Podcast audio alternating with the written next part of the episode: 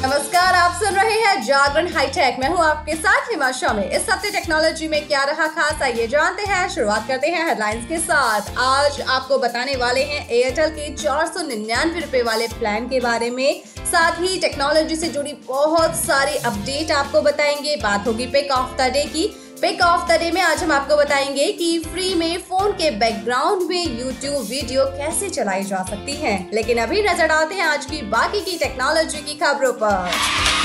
Meta के CEO ने announcement किया है कि कंपनी इंस्टाग्राम पर एक नया सर्चेबल और डायनेमिक मैप एक्सपीरियंस पेश कर रही है। ये अपडेटेड एक्सपीरियंस यूजर्स को अपने आसपास के फेमस टैग लोकेशन का पता लगाने देगा। इसके साथ ही ये रेस्तरां, कैफे और ब्यूटी सैलून जैसे विशेष कैटेगरी की हेल्प से रिजल्ट को फिल्टर करने की परमिशन भी देगा। दोस्तों के साथ नेटफ्लिक्स का पासवर्ड शेयर करने पर लगेगा चार्ज। जी, नेटफ्लिक्स ने एक नए feature at a home feature की अनाउंसमेंट कर दी है। ये फीचर पासवर्ड शेयरिंग पर लगाम लगाने के लिए शुरू किया गया है। अगर यूजर्स अपने घर से बाहर अकाउंट का पासवर्ड शेयर करेंगे तो इसके लिए अलग से चार्ज देना होगा। वैसे बाहर के कुछ देशों में अगले महीने से एट ए होम ऑप्शन की टेस्टिंग शुरू हो जाएगी। हालांकि अभी इस बात की जानकारी नहीं है कि भारत में इसके लिए कितना चार्ज देना होगा। Google Pixel six A smartphone Bharat में जल्द लॉन्च होने जा रहा है। हालांकि फोन के लॉन्च से पहले इसके सभी फीचर्स Google ने खुद लिस्ट कर दिए हैं। वैसे आपको बता दें कि अगर इसकी कीमत की बात की जाए तो इसकी कीमत तिरालीस हजार नौ सौ निन्यानवे रुपए रखी गई है। ट्विटर ने अनाउंसमेंट किया है कि वो अपने उन एंड्रॉइड, आईओएस और वेब यूजर्स के लिए तमिल टॉपिक को लॉन्च कर रहा है, जिन्होंने तमिल को अपनी प्राथमिक भाषा के रूप में सेट किया है। कंपनी ने कहा है कि ये तमिल को उनकी प्राथमिक भाषा के रूप में चुनने वाले लोगों के लिए साहित्य, संगीत, कविता जैसे विषयों पर अपनी भाषा में सबसे प्रासंगिक और दिलचस्प बातचीत करने में हेल्प करेगा। चलिए बात करते हैं एयरटेल के चार सौ निन्यानवे रूपए वाले प्लान के बारे में।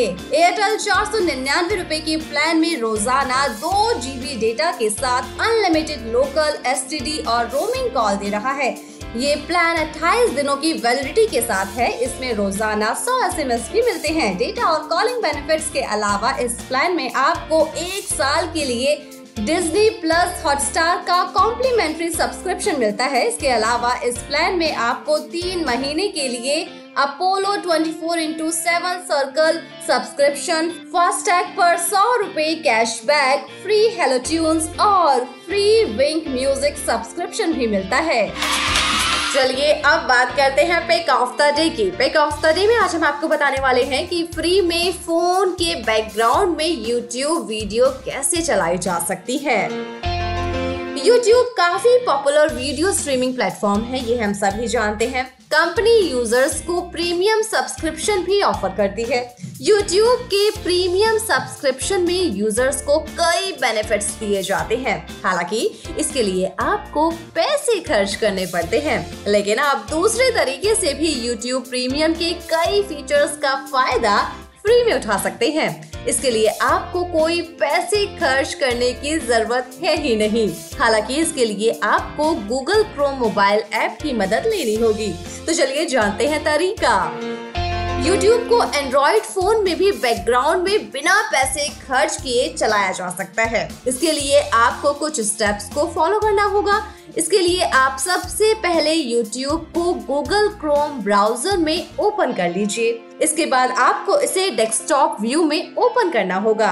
इसके लिए आपको Chrome में दिए गए ऑप्शन को टॉप कॉर्नर में मौजूद थ्री डॉट से ओपन करना होगा।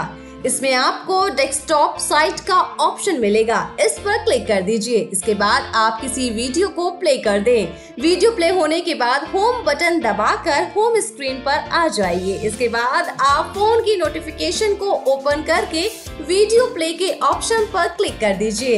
इससे बैकग्राउंड में ही वीडियो चलने लगेगा और आप ईयरफोन लगाकर इसे म्यूजिक प्लेयर की तरह यूज कर सकते हैं। अब बात करते हैं आईफोन यूजर्स क्या कर सकते हैं।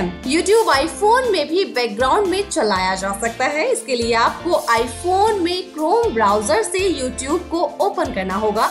इसके बाद ऑप्शन में जाकर रिक्वेस्ट डेस्कटॉप साइट पर क्लिक करना होगा। फिर आप किसी भी वीडियो को प्ले करके होम स्क्रीन पर जाइए, आपका वीडियो चलता रहेगा। इसे ऑडियो प्लेयर की तरह यूज करने के लिए आपको कंट्रोल सेंटर से म्यूजिक को प्ले करना होगा। तो है ना कितना आसान तरीका। इन आसान तरीकों से आप ऐसा कर पाएंगे।